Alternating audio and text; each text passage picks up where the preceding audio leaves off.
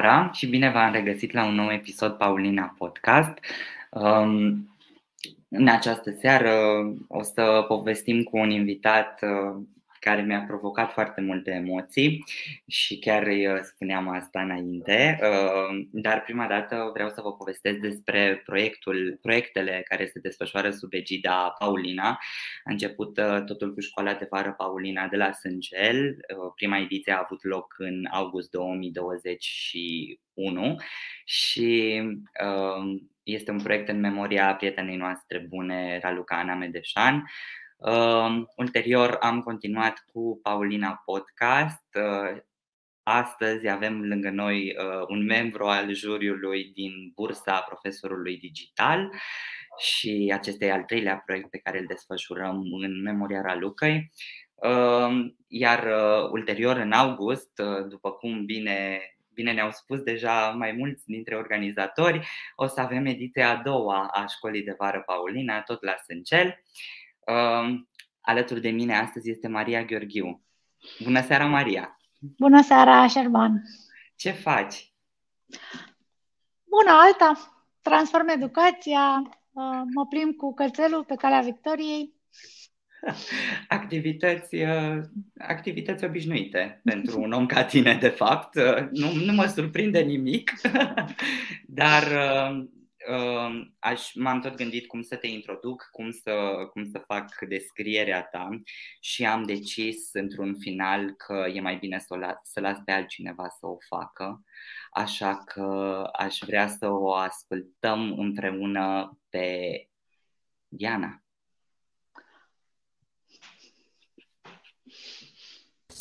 Mama. Ce pot să zic despre mama? Nu că e a mea, dar cred că e cel mai mișto și dedicat om pe care îl știu. Workaholică, clar, dar mișto. Și cel mai public servant uh, pe care îl știu, care însă nu lucrează în administrația publică, dar eu cred că dacă măcar 1% din funcționarii publici ar fi ca ea, România ar fi foarte departe. Uh, mama s-a dedicat practic toată viața ei educației inițial în comunitatea ei, în sectorul 6 din București, ca învățătoare pionieră în sistemul Step by Step, apoi către cei mai vulnerabili copii din România, unde a început să definească și să perfecționeze proiectul Fiecare copil în grădiniță, pe care îl știm cu toții și nu doar datorită impactului pe care l-a avut în reducerea abandonului școlar, ci și pentru că este primul proiect pilotat de un ONG și transformat în lege uh, din România, adică preluat de stat pentru implementare și funcționare. Acum are o nouă misiune, fără analfabeți funcționale în România, dacă îi putem spune așa, și astfel s-a născut proiectul de literație Fiecare copil merită o poveste. She's a woman with a mission, asta e, e clar. Și chiar dacă în perioada mea de adolescență noi nu am fost chiar BFFs, mi-am dat seama apoi cât de mult am învățat la ea și cât de mult m-a, m-a inspirat.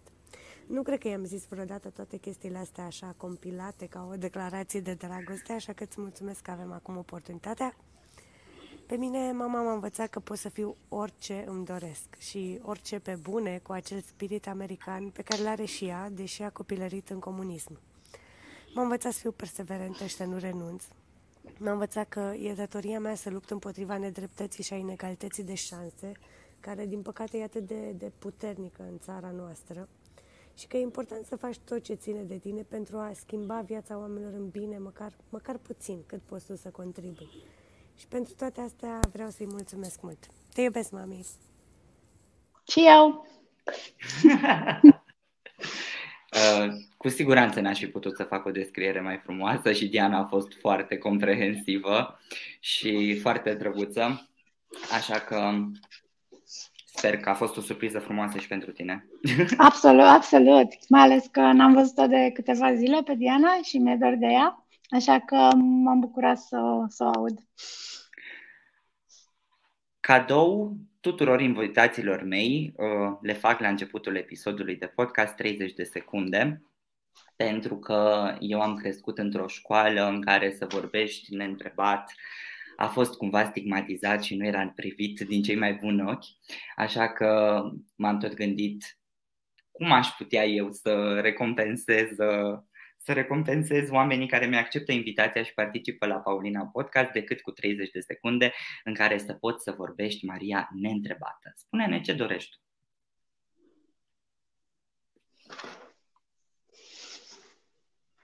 Păi, ă, pentru că suntem aici și nu numai, ă, aș spune că mi-e dor de Ana, ă, mi-e dor de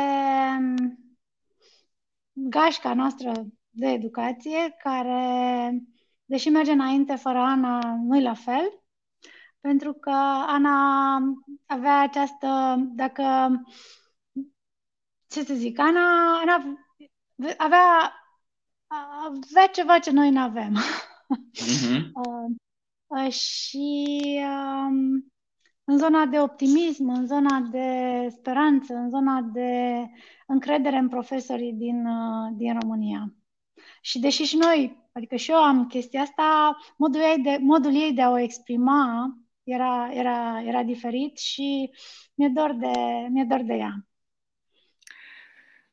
Da, ai, ai, ai spus foarte frumos și ai, ai folosit timpul într-un mod, uh, într-un mod frumos, bun, exact așa cum ar fi vrut Ana și Raluca Ana să, să facem. Și uh, cred că uh, cred că ar trebui să trecem mai departe și să povestim despre bursa Profesorul Digital, unde știu că ești în, uh, unde știu că ești în juriul de selecție a ideilor uh, și să subliniem încă o dată ce înseamnă bursa Profesorul Digital și cum, cum poate lumea să se înscrie, de ce ar trebui să o facă. Și aici o să o rog pe Maria, fiind în echipa organizatorică, să-mi povestească mai multe. Noi credem că în rândul profesorilor există multe, multe idei, multe proiecte, unele facilitate sau accelerate de nevoia aceasta de a crea resurse online în ultimii ani, datorită pandemiei. Și vrem să, să scoatem la iveală câteva dintre aceste idei, câteva dintre aceste resurse care nu sunt doar idei, dar care sunt și puse în practică care pot ușura activitatea altor profesori.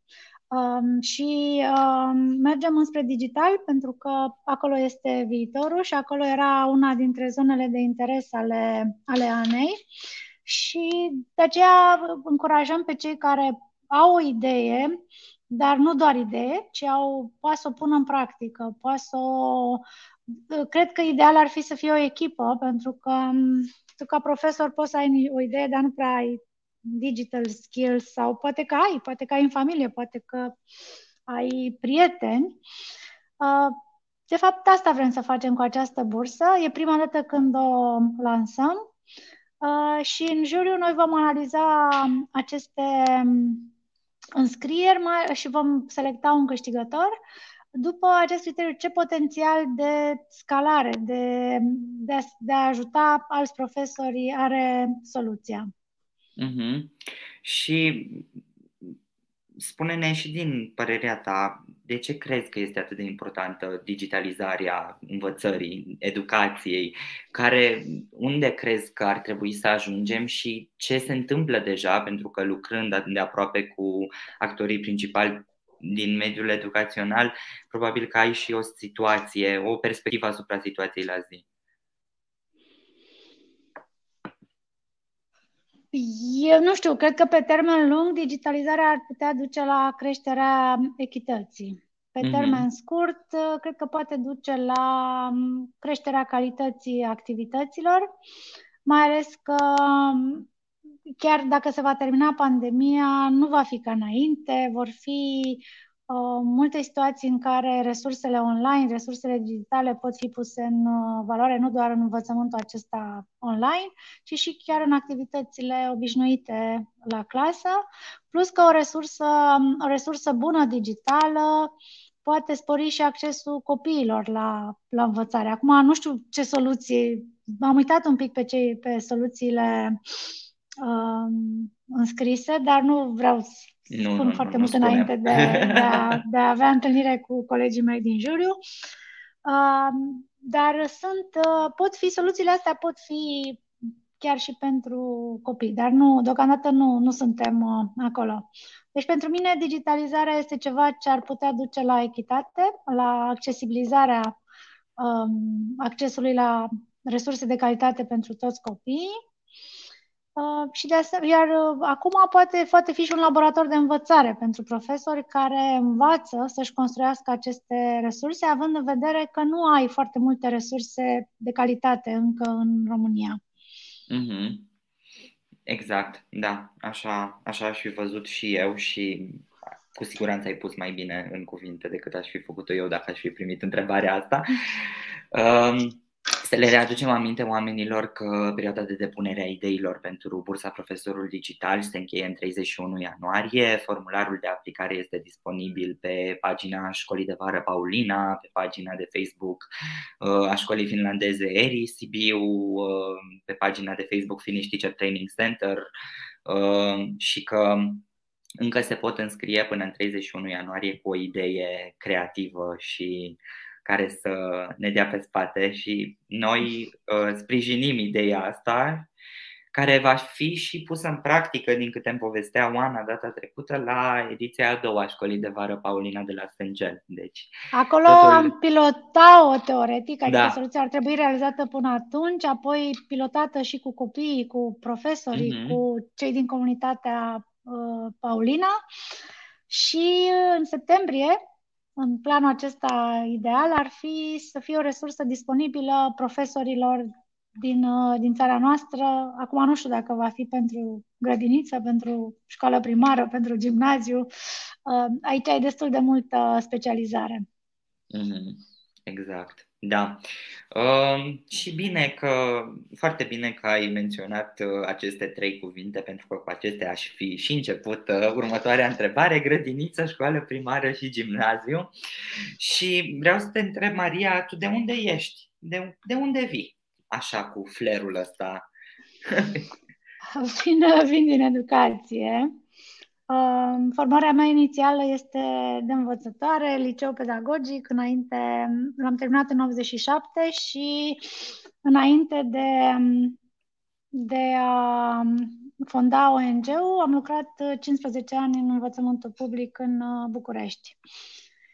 Um, și apoi partea aceasta de inechitate socială m-a lovit ceva mai mult a fost și o oportunitate, un context favorabil în care m-am prietenit cu, cu Leslie Hock, care a venit ca voluntar Corpul Păcii în România, la Bacău. Și am început împreună acolo un program pentru copiii și mamele, uh, copiii, mamele și copiii care ceșau uh, pe stradă în, uh, în Bacău. Și acolo, practic, am învățat foarte multe despre ce înseamnă, cum, ce înseamnă sărăcia. Adică cu toții știm că există mulți copii, mulți oameni săraci în România, dar nu știm de fapt ce înseamnă, ce înseamnă la nivel uh, concret sărăcia și cum această sărăcie practic îți taie orice șansă de a, de a merge la școală, de a învăța, de a termina învățământul obligatoriu, dacă n-ai niște sisteme de ajutor, dacă n-ai niște oameni care care te susțin și nu doar o zi, două sau de Crăciun sau de Paște când suntem toți mai generoși și care te susțin uh, zi de zi care te, mm, și, care, și care au încredere în potențialul uh, tău. și dacă ar fi să uh, ne gândim, nu știu, să metaforizăm poate tot, toată povestea asta ta și să o vedem dintr-o perspectivă mult mai abstractă. Mm, care a fost clicul în momentul în care ai spus da, eu mă înham la o luptă dificilă, pentru că presupun că niciodată nu te-ai gândit că e o poveste ușoară cea în care te-ai implicat și cum, cum continui? Care, care sunt sursele tale de motivație? Cred că a fost așa un moment în care am zis gata, mă înham. Am început cu, am început cu pași mici uh-huh. și eu și Leslie, Leslie a venit în România și pentru, pentru 2 ani. Eu m-am mutat la Bacău pentru un an, doi. Uh, și apoi am tot prelungit câte un an, câte un an, până ne-am dat seama că ce facem noi transformă viețile familiilor cu care lucram uh, și are potențial să transforme societatea în care trăim, credem noi. Am, am gândit noi acolo că impactul pe care îl putem produce lucrând împreună și continuând programele poate fi foarte mare.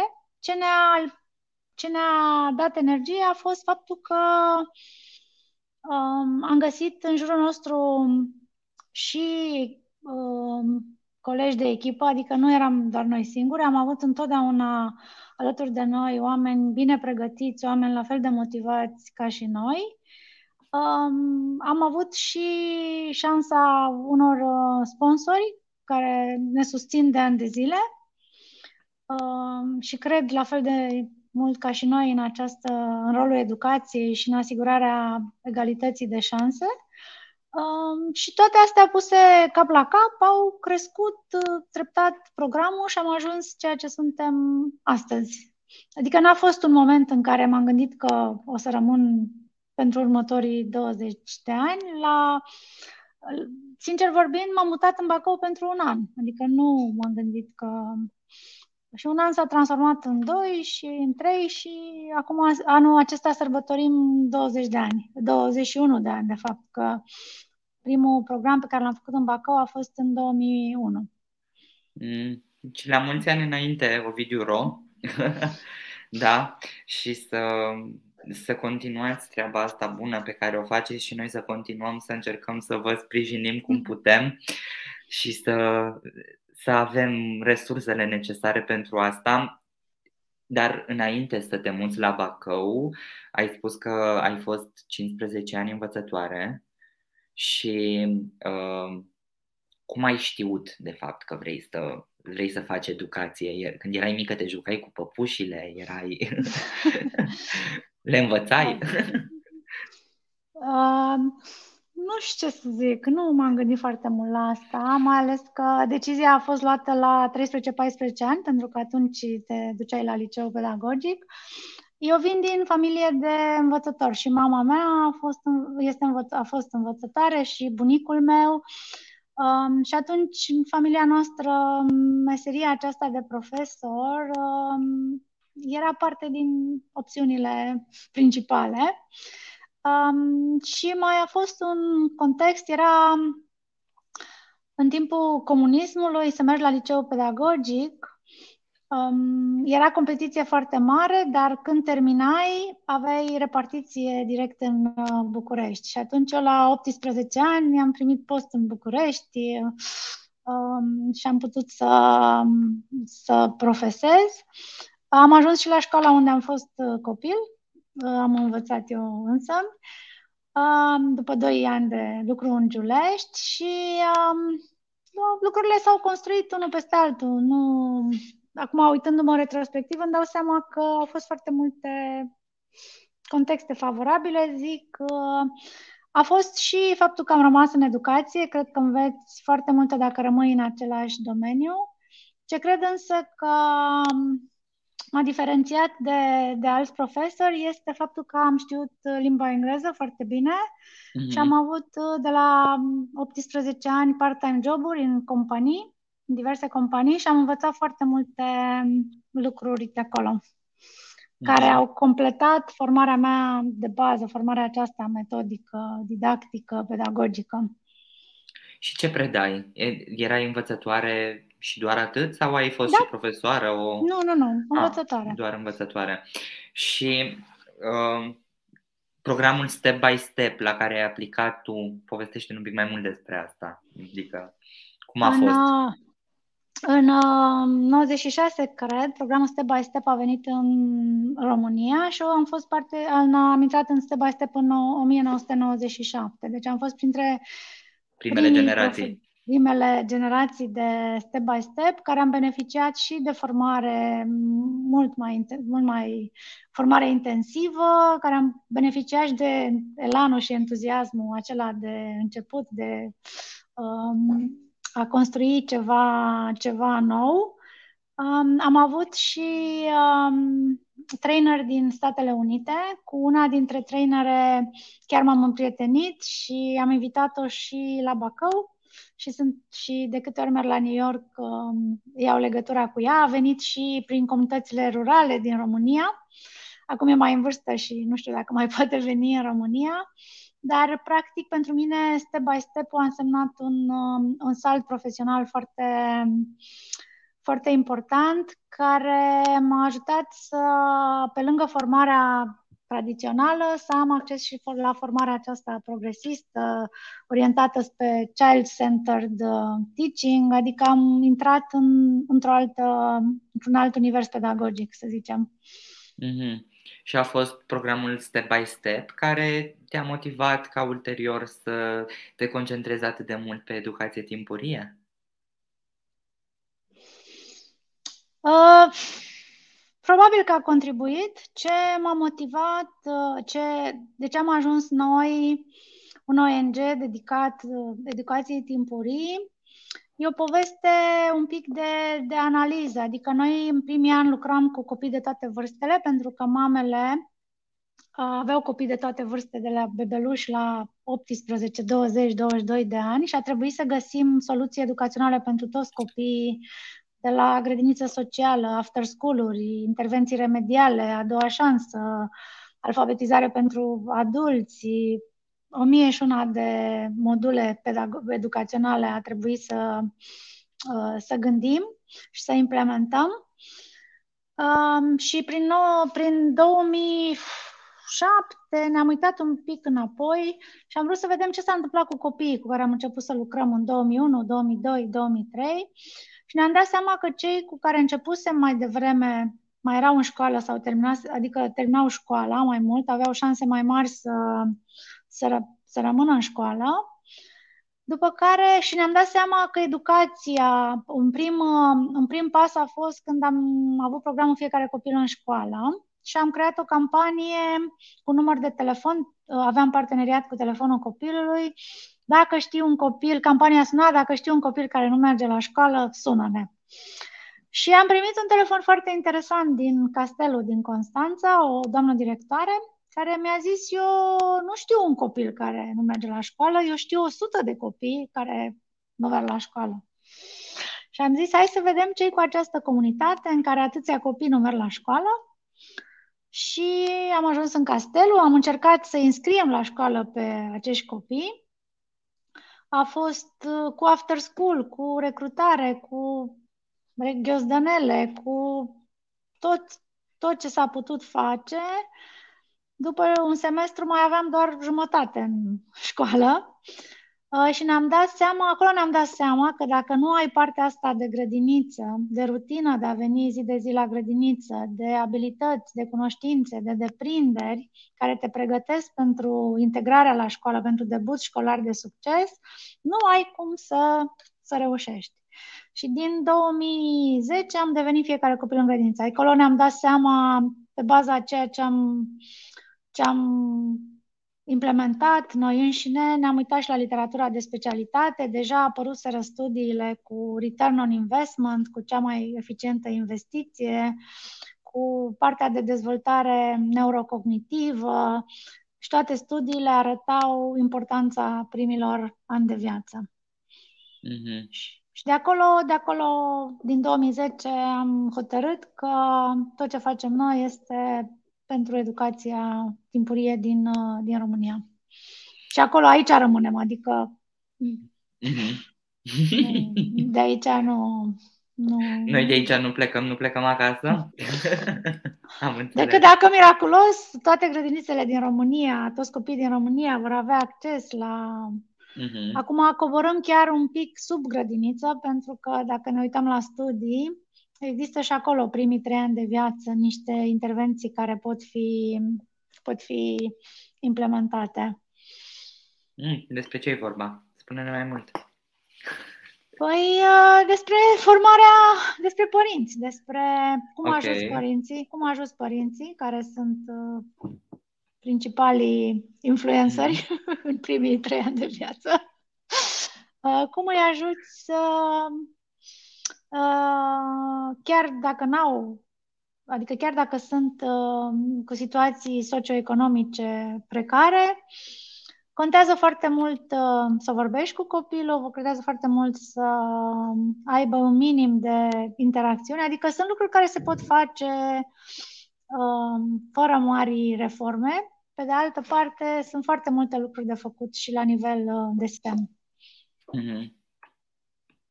Da, just și uh, toate programele astea le desfășurați prin intermediul Asociației Ovidiu Ro, despre care a ajuns să cunoască foarte, foarte multă lume și aveți, sunteți destul de populari, ceea ce este foarte bine, uh, pentru că reușitele sunt, de fapt, pe măsură. Și voiam să te întreb, de ce Ovidiu Ro? De unde vine, de unde vine numele ăsta? Um, Păi, e o mică istorie personală, dar n-are rost să intru în ea. Uh, argumentul principal, nu, și mie și lui Leslie ne place literatura și ne-am gândit la Ovidiu, la metamorfoze și am crezut că um, ideea aceasta de metamorfoza unei societăți prin educație ne, prin educație ne, ne reprezintă și de aici a venit. Uh, am vrut să fie Asociația Ovidiu, dar era deja luat și atunci am pus, uh, la început am avut Rom, după care am rămas doar cu, doar cu Rom, Ovidiu Rom. Deci la început a fost Ovidiu Rom. Da, am mers după Rom Telecom, uh, Rom Petrol, dar în contextul nostru Rom a fost perceput um, da, da, da, da. foarte mult pe parte etnică. Uh, ori noi n-am, deși majoritatea copiilor și mamelor cu care lucram noi în Bacău uh, erau de etnie romă, nu, nu neapărat se, uh, se autoidentificau ca romi, chiar dacă toată lumea zicea că sunt. Uh, ori pentru noi asta, criteriul, criteriul acesta etnic n-a fost niciodată un criteriu de selecție, de participare în program. Pe noi, noi am lucrat tot timpul după criteriile socioeconomice, adică am mers în comunitățile uh, cele mai vulnerabile din punct de vedere socioeconomic. Nu am mers pe criterii etnice. Și ne-am dat seama că uh, pentru noi, de fapt, roie de la România. Mm-hmm. Și uh, am, am, uh, am scuturat măul. L-ați măturat, da. și um, spuneai că ați mers și asta ați făcut, v-ați uh, plimbat destul de mult prin țară, mergând în comunitățile defavorizate din punct de vedere economic. Cum ai ajuns să faci asta? Cum ți-ai dat seama că trebuie să fii tu acolo în mijlocul comunității, ceea ce despre acum, acum se vorbește despre importanța acestui lucru, să poți înțelege o comunitate din interior, dar poate că acum nu știu, 15 ani nu era atât de, atât de bine cunoscut acest lucru. Deci, de ce ai ales să te plimbi prin țară și cum a fost experiența asta pentru tine? Oare ai numărat vreodată câte sate ai vizitat? Uh, n-am numărat. La un moment dat am, uh, numărat, am calculat într-un an câți kilometri am făcut și făcusem, nu știu, nu, câți kilometri făcusem în patru ani, un milion de kilometri uh. mai mulți. Da. Deci, da, dar uh, am fost în destul de multe sate, fie în trecere, fie am poposit, am avut parteneriate. Uh, Um, nu cred că pot, uh, dar ideea asta de dezvoltare comunitară e o idee destul de, de veche, așa, de partea de implicare acolo. Pe de altă parte, noi, cum lucrăm, noi dezvoltăm niște proiecte care vin ca o soluție la o nevoie din comunitate. Comunitățile interesate să fie parteneri cu noi aplică și implementăm împreună acea soluție. Nevoia de a fi în comunitate vine și din faptul că dacă noi testăm o soluție, pilotăm o soluție, nu avem cum să știm dacă ea funcționează sau nu, dacă nu suntem și noi acolo uh, partenerii noștri din, din comunitate. Și plus că ai nevoie tot timpul să iei decizii foarte rapid, schimbi planul inițial, adică noi suntem foarte flexibili, pentru că nu suntem ancorați în, să demonstrăm că soluția aceea merge, pe noi ne interesează să rezolvăm problema și la nivelul comunității găsești foarte multe alte abordări și poți să înțelegi ce funcționează și ce nu.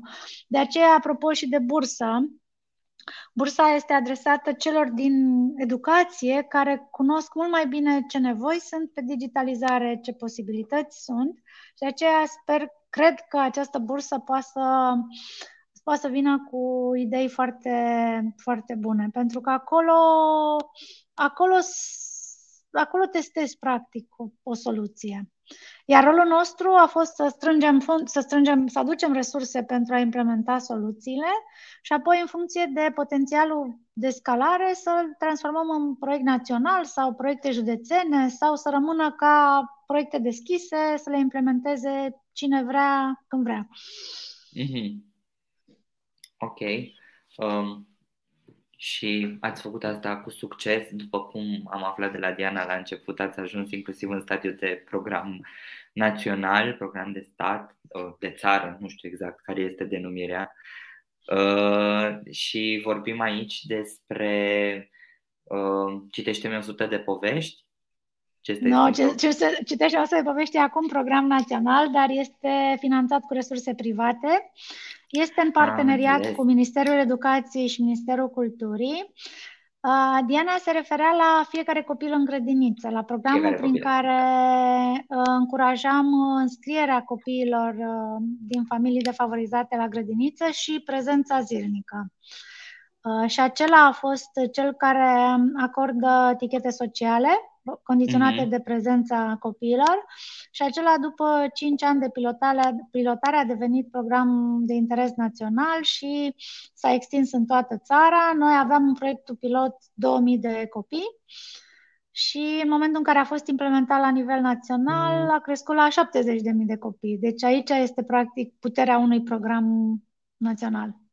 Uh-huh. Că ajungi la mai multă lume, dar ai nevoie să te asiguri că soluția pe care o propui e scalabilă, pentru că sunt foarte multe soluții și, din păcate, ori datorită costurilor, ori datorită mm, complexității intervenției, nu poți scala. Sau dacă o scalezi, nu, nu-ți produce același impact, pentru că nu e, n-ai cum să...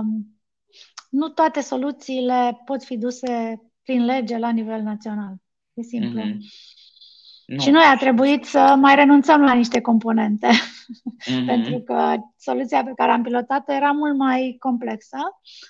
Ori trebuie să alegi între, între plusuri și minusuri. Dacă vrei să ajungi la mai mulți copii cu o bucățică din soluție, uh, mai scuturi din, uh, le zicem noi fundițe, nu sfundințe, că toate sunt necesare, dar uh, știi cum e la o mașină, până la urmă poți să mergi și fără ștergătoare, la limită poți să mergi și fără uși, dar nu poți merge fără motor. Just, just.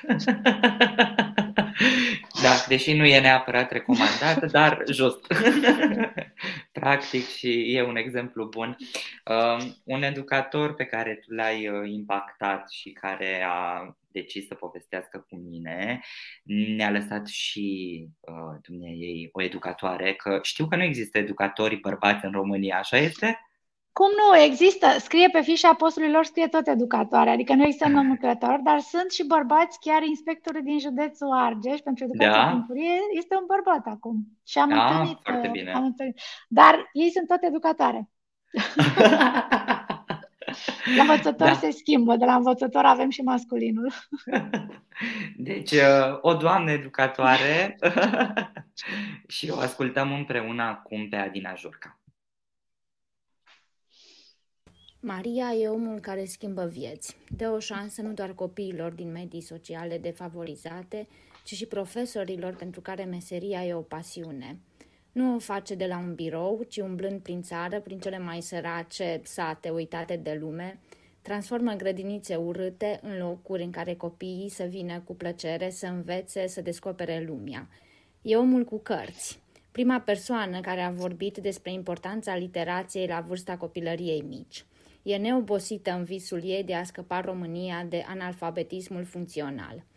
Are o sinceritate care uneori doare, dar te pune pe gânduri și te face să-ți dai seama că nu ești perfect.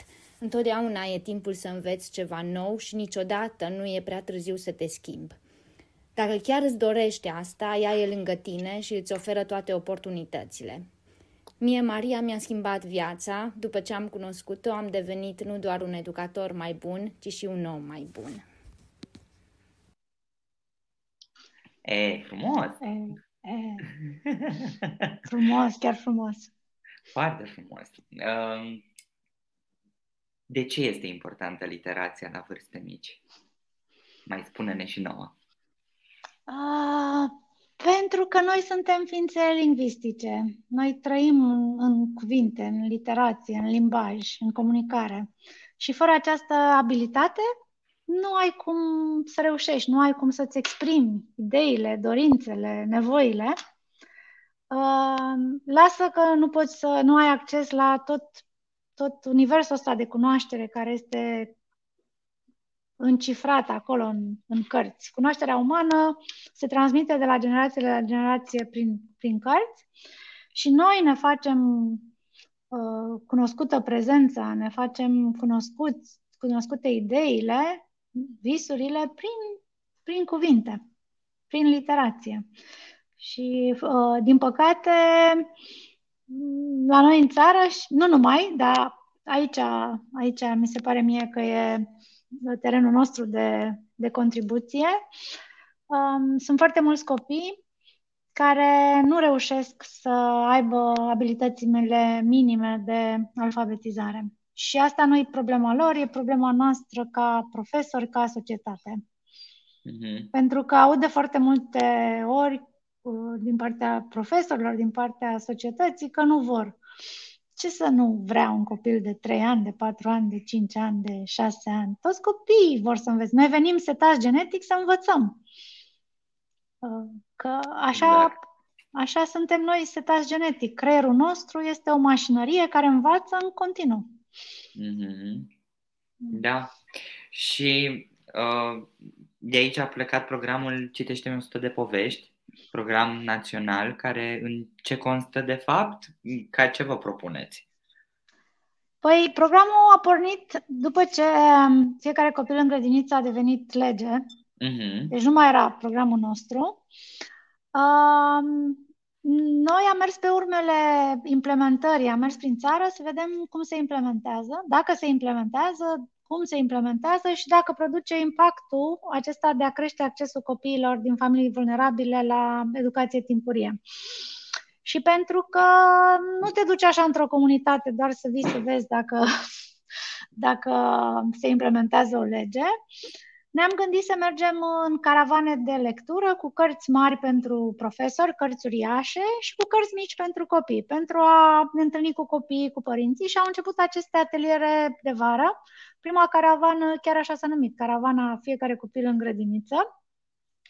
Uh, și citeam cu copiii, discutam cu părinții dacă își duc copiii zi de zi, de, dacă au locuri la grădiniță, dacă s-au înscris. Uh, pur și simplu am monitorizat implementarea în maniera aceasta prietenoasă uh, și prin intermediul cărților. Mergând, uh, după care ne-am dat seama că copiii din familii vulnerabile nu au cărți acasă, ne-am dat seama că în grădinițele din comunitățile vulnerabile nu erau cărți la îndemâna copiilor, erau niște cărți, dar cărți fără ilustrații, cărți pe care profesorii le citeau și cei mici ascultau ca, ca la radio. Uh, Uh, după care ne-am dat seama că mai în toate grădinițele din România nu sunt aceste cărți pentru copiii mici și încet, încet am uh, construit programul Fiecare copil merită o poveste, caravane de lectură cu profesori, cu donație de carte, cu donație de carte în comunitățile sărace pentru copii, până când uh, ne-am gândit că toate resursele acestea pe care le-am explorat, le-am testat în caravanele, caravanele de lectură, pot fi puse sub, într-o modalitate mult mai structurată și am creat programul Citește noastră de povești, prin care ne propunem împreună cu partenerii noștri de la Ministerul Educației și Ministerul Culturii să transformăm până în 2025 toate grădinițele din România în insule de lectură și natură. Adică, practic, în fiecare grupă de grădiniță să existe cărți la îndemâna copiilor, Um, în fiecare grădiniță să existe o insulă de lectură comună, unde sunt alte cărți la îndemâna copiilor. În fiecare grădiniță să existe pe lângă uh, momentul poveștilor zilnic, să existe un invitat pe lună care le citește copiilor, um, grădinițe în care directorul citește împreună cu copiii și astfel încât fiecare copil care termină grădinița să știe când începe clasa pregătitoare 100 de povești. E o metaforă, că acum că o să știe 90 sau 120, nu, nu o să stăm să le, să le numărăm, este important însă copiii să cunoască o varietate de mm. povești, mm.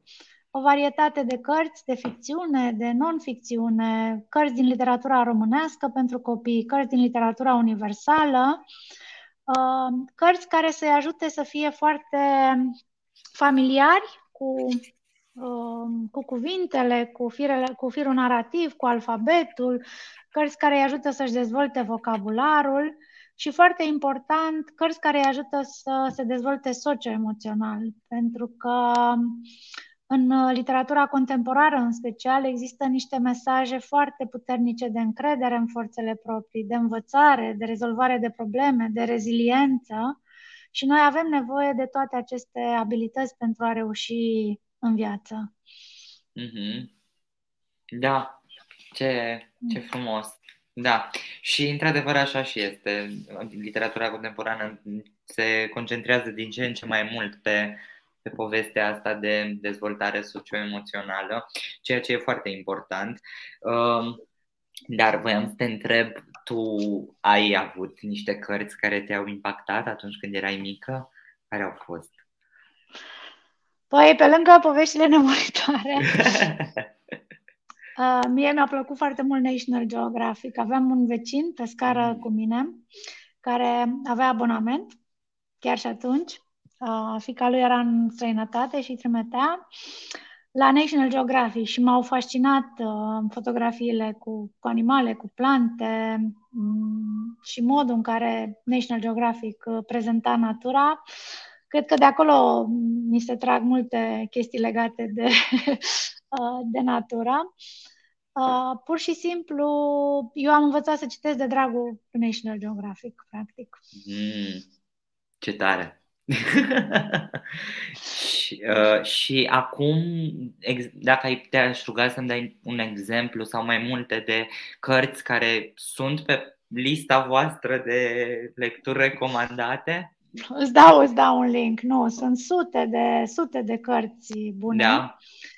Um, ce este important însă uh, să știi să alegi din aceste sute mii de cărți bune cartea potrivită pentru grupul tău de copii, cartea potrivită pentru Șerban, cartea potrivită pentru Maria, pentru că mai ales în aceste, la acest și aici, de fapt, secretul. Cum alegi, să, tu ca profesor, să știi foarte multe, să cunoști foarte multe cărți și să le alegi în funcție de obiectivele de învățare, în funcție de interesele copiilor, să le alegi pe cele mai, pe cele mai potrivite. Pentru că degeaba cartea e bună dacă este mult, dacă e prea simplă sau prea complicată pentru, pentru un copil. Pentru că și poveștile, cărțile se introduc în, în tot așa după principiul zona proximei dezvoltări. Mm-hmm. Adică nu-i dai o carte simplă uneori, plus că uneori copiii trebuie să-și aleagă ei cărțile. Teoria nouă spune că îi lăsăm pe copii să-și le aleagă singuri. Fie că le-au mai auzit și au deja o preferință, fie că și le aleg după copertă, dar e foarte important în perioada aceasta să mergem după alegerile și după alegerile copiilor. Dar depinde ce le punem noi, să, din, din, să facem noi o preselecție, ca indiferent pe care o alege, să fie o carte o carte exact. bună. Uh, creăm iluzia unei alegeri, dar funcționează cu siguranță. Aș vrea să ne uităm împreună peste comentariul Ladinei care ne-a spus că Maria, nu te lasă să te plângi, că sistemul, că tu vrei, dar nu poți, etc. Maria îți cere imediat să găsești cauza nefericirii tale și apoi să te duci spre soluție. Și aș mai vrea să mai highlightuiesc un comentariu. Uh, Romana Brad, care ne spune că de anul trecut, de când am participat la programul Citești 100 de povești, împreună cu colega mea de grupă citim mult mai multe povești la, pentru preșcolarii din grupa noastră, căutăm povești noi, temporane, iar copiii din grupa noastră cer zi de zi să le citim două, trei povești pe zi. Ascultă cu interes și sunt fascinați. Mulțumim, uh, doamna Maria. Da, uh, deci e un program care, care are impact și care funcționează și felicitările noastre pentru asta și mulțumirile noastre pentru asta. Um, mi se pare deseori, asta ar fi fost următoarea întrebare, că poate societatea și oamenii cu o anumită voce în mediul educațional din România trec deseori cu vederea peste importanța grădiniței în dezvoltarea copilului și de multe ori poate subiectul ăsta nu ocupă un loc atât de important pe agenda publică. Aș fi vrut să te întreb care ar trebui să fie de fapt rolul grădiniței într-o anumită dezvoltare armonioasă a copilului. Ce înseamnă debut școlar cu succes? Mm, nu știu, adică încerc să înțeleg grădinița practic e cheia de, adică e, e o fundație de bază. Pentru noi, grădinița, așa cum, cum o vedem, grădinița este fundația pe care se clădește ulterior um, uh, de, uh, școala, pe care clădește ulterior competențele, uh, clase, etapele următoare. Fără această fundație, uh, imaginează, e ca, e ca și cum ai o clădire cu cât fundația e mai puternică, cu atât vei putea construi mai, mai mult. Cu cât fundația e mai șubredă, cu atât ce construiești se poate dărâma la prima vacanță, la prima pandemie, uh, plus că nu poți construi foarte mult. Uh, și așa cum este reglementat în, și în documentele programatice din țara noastră și din Uniunea Europeană, educația timpurie are un rol uh, cheie în, um, în dezvoltarea fiecărui, fiecărui copil. Pe de altă parte, noi ca țară nu investim nici pe departe suficient în educația timpurie și în resursele de calitate în educația timpurie. Aici, aici ar fi loc foarte mult de, de discutat și aici nu mai e, nevo- nu e suficient un program al unui ONG, e nevoie de o politică publică cu multe multe intervenții. Mm-hmm. Da, sună, sună complicat. și știi, de multe ori mă uit poate la părinți, dar cred că asta cum se întâmplă în mediul urban și sigur ai auzit și tu povești urbane de genul ăsta, cu care chiar consideră grădinița ca fiind un loc în care ei își lasă copilul uh, doar ca ei să poată meargă, să meargă la serviciu liniștiți în ziua respectivă, fără să se gândească că ce se întâmplă de fapt la grădiniță este atât de important și este într-adevăr o fundație, așa cum ai spus. Nu contează, că se, copiii, copiii se prind ei, nu trebuie să se prindă neapărat părinții. Important e să-i ducă la grădiniță. Um, speranța mea cea mare vine însă și din uh, cunoscând foarte mult comunitatea de educatoare, care marea majoritate se străduiesc. Și uh-huh. știu că marea majoritate lucrează în condiții destul de nefavorabile și totuși Uh, comunitatea de educatoare din România e o comunitate foarte puternică, este cea mai răsfirată comunitate și de aceea e și foarte dificil să faci programe în, uh, pentru educația timpurie, pentru că, um, de exemplu, într-o comunitate ai o grădiniță, o grupă de grădiniță în fiecare sat, adică o, o grupă de grădiniță este într-un sat, o grupă este în alt sat, spre deosebire de școala primară care e ceva mai grupată, școala gimnazială e și mai, și mai grupată și în mediul rural uh, educatoarele sunt cele care țin, țin mm-hmm. standardul educației sus. Uh, și el, uh, noi investim foarte mult în uh, formarea formarea educatorilor și susținerea comunității de, de educatoare, pentru că știm că ele sunt cele care pot face diferența. Mm-hmm. Păi, eu n-am ce să zic altceva decât mult succes, Maria, pentru că e o luptă onorabilă cea pe care o porți tu și alături de... Nu, nu port, nu port doar eu, sunt nu porți doar atâția, tu. atâția oameni, atâtea educatoare, da. atâtea... Sunt și alte, sunt, sunt sunt ONG-uri care lucrează tot în educația timpurie um, și dar totuși eu zic că nu e încă, nu e încă suficient, mm-hmm. adică avem, avem încă de, de lucru. Um, mai am o surpriză pentru tine și este de la uh, unul dintre reprezentanții partenerilor programului uh, Citește-mi 100 de povești și vreau să ascultăm împreună ce mesaj ne-a transmis domnul consilier al Ministrului Educației, Radu Sec. Cred că dacă dragostea pentru lectură ar avea un nume, acesta ar fi Maria Gheorghiu. Ea nu e doar sufletul asociației um, Ovidiu Ro, uh, ce a fost ridicată de președintele României la rang de cavaler al Ordinului Meritul pentru Învățământ, tocmai pentru eforturile pe care le face în promovarea lecturii, dar eu i-aș mai da un titlu, cel de Mama lecturii timpurii. De peste două decenii este unul dintre cei mai implicați oameni în promovarea lecturii, esențială pentru asigurarea egalității de șanse pentru copii și prin ceea ce face, oferă tuturor copiilor cu care lucrează șansa unui start egal în viață și în educație. Mereu m-a impresionat energia și determinarea ei de a aduce magia poveștilor și bucuria lecturii în casele a zeci de mii de familii. Mulțumesc, Maria, pentru ce faci și succes pe mai departe. Sper să putem colabora cât mai mulți ani de acum înainte. Foarte frumos! Ce asta e frumos! Ce asta e frumos! Cum să nu, da. cum să nu avem programe de succes cu așa, cu așa parteneri? Just. Um, ce aș fi vrut să mai atingem în uh, discuția noastră um, ar fi fost o poveste mică, scurtă despre diversitate și incluziune în mediul școlar, pentru că pe lângă accesul la educația timpurie este foarte important și ce se întâmplă în educația timpurie. Și voiam să te întreb, pentru că și așa este un subiect, uh, un cartof fierbinte, așa m-am gândit să-i spun aseară când am gândit întrebarea, uh, este un cartof fierbinte, dar cum îi putem învăța pe copii, chiar și la vârste fragede, diversitatea și compasiunea și cum putem face asta în educație timpurie? Păi eu aș răspunde tot prin intermediul cărților.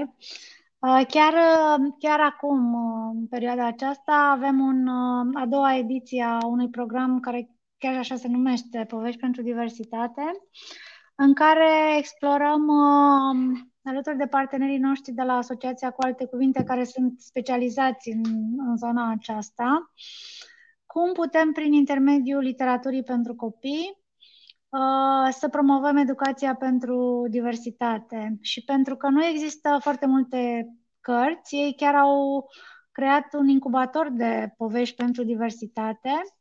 De curând au lansat uh, cartea Unde este Sara, în care personajul principal este o fetiță cu, cu dizabilități și neurocognitive și motorii. Uh, acum două săptămâni am discutat despre o carte cu copii romi Vom avea uh, săptămâna uh, viitoare vom discuta despre diversitatea de tipurilor de familii.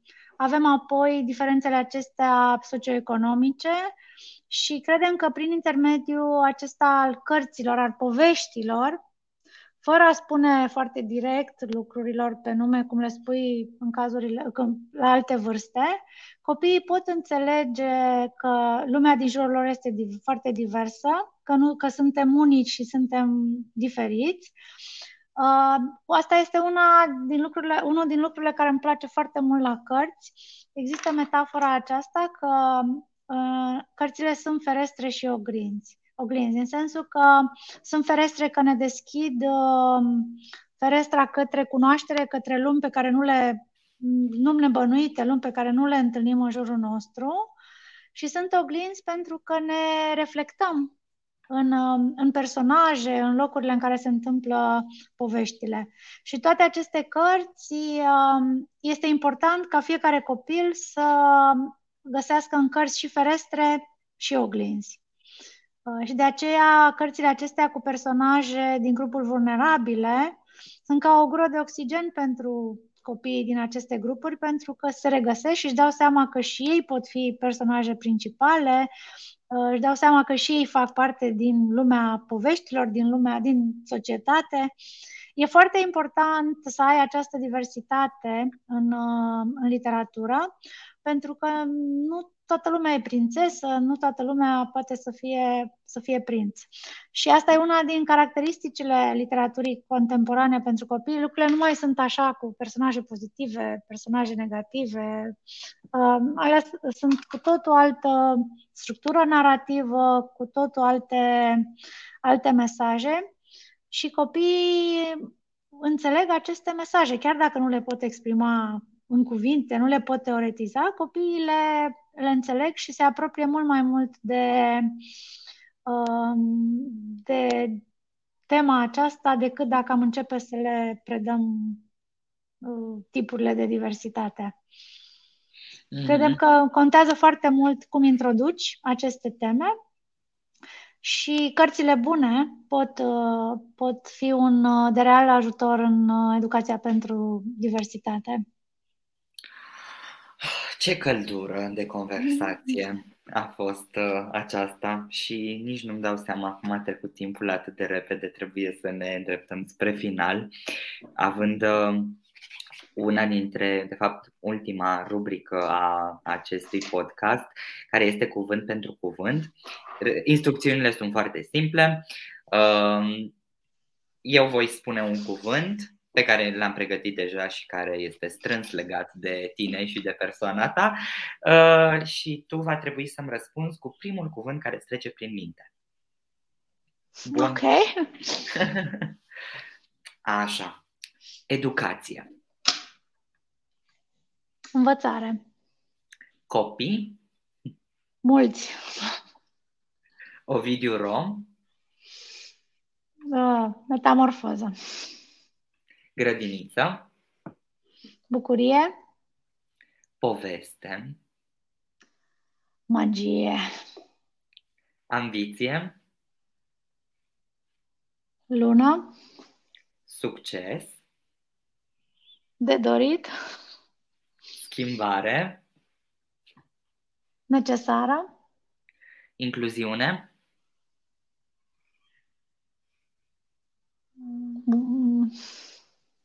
Mm. Uite, nu-mi vine incluziunea. Umanism? Cody. Oh, true love. De când îl ai pe Cody? Trebuie să spunem, Cody este cățelul Mariei. Cody, stai, Cody, trebuie să-l aducem. Cody, Codrescu, Hainca. Um, Cody a apărut în viața mea, cred că el are, are are 13 ani anul ăsta, deci calculează, calculați voi. uh, dar n-a fost de la început al meu. L-am răpit. Dar mm, știu de când eram adoptat. nu, nu, răpit, răpit. L-am răpit de la, de la Leslie. Pur și simplu, într-o zi am zis, hai cu mine și, și de atunci n-am mai, n-am mai, n-am mai vrut să ducă înapoi, a stat cu mine și Leslie a plâns un pic, dar i-a trecut. Știe că și e pe mâine. Adică sunteți, e incredibil și spune foarte multe despre tine modul în care sunteți atât de conectați unul cu celălalt, având oportunitatea să vă cunosc pe amândoi. sunteți un duo incredibil. Și de unde a venit Cody? Numele? A, Codruț? Ah, Codruț. Păi, um, înainte de Codruț a mai fost un câine, tot, tot bișan, pe care îl chema Fletcher. Mm. Și multă lume îi zicea flipchart, pentru că nu, nu găseau ceva altceva să... nu-și aminteau altceva. Și ne-am gândit că următorul câine va trebui să aibă un nume neauș românesc, chiar dacă el vine din, uh, din New York. Uh, i-am ales Codruț. Foarte, nu mai știu, da. nu mai știu cum a fost. Ne-a, ne-a plăcut, ne-a plăcut pur și simplu Frumos. acest nume. Era și perioada cu Laura Codruța Căve și cred că ah. au mai fost și niște mm-hmm. influențe de pe acolo. nu, știu dacă, nu știu dacă pe ea o flatează neapărat. da. Dar da. Uh, Uh, Adina și ea confirmă că e participantul ideal la orice curs sau conferință, stă în geanta lui și o zi întreagă. da. Uh, să încheiem amintindu-le oamenilor că bursa Profesorul Digital uh, e, încă își caută aplicanți și da. că până în 31 ianuarie lumea poate aplica să le transmiți și tu un gând bun, Maria. Da, vă rugăm, aplicați. Chiar dacă acum e, e idee, contează foarte mult și valoarea ideii și potențialul de realizare până în vară. Dar, dar aplicați, aplicați, gândiți-vă pentru că sunteți cei mai potriviți să, să identificați o nevoie reală și să găsim o, o soluție împreună. Exact. Bun. Și despre găsit soluții împreună pe, aceast, pe acest ton vreau să și închidem episodul. Îți mulțumesc tare mult, Maria, că ai acceptat să fii invitata mea astăzi. Sper că te-ai simțit bine. și da, foarte bine și eu mulțumesc Șerban și mulțumesc Adinei și Dianei și lui, și lui Rado pentru și... mesaj tuturor celor care ne-au urmărit. Vă așteptăm și săptămâna viitoare la un episod, nou episod Paulina Podcast. Până atunci să știți că episoadele le puteți asculta în, în întregime, pe toate, pe toate platformele de streaming, YouTube, Spotify, Apple Podcasts, orice. o seară frumoasă vă dorim și vă mulțumim tare mult că ați stat alături de noi. O seară bună! La revedere!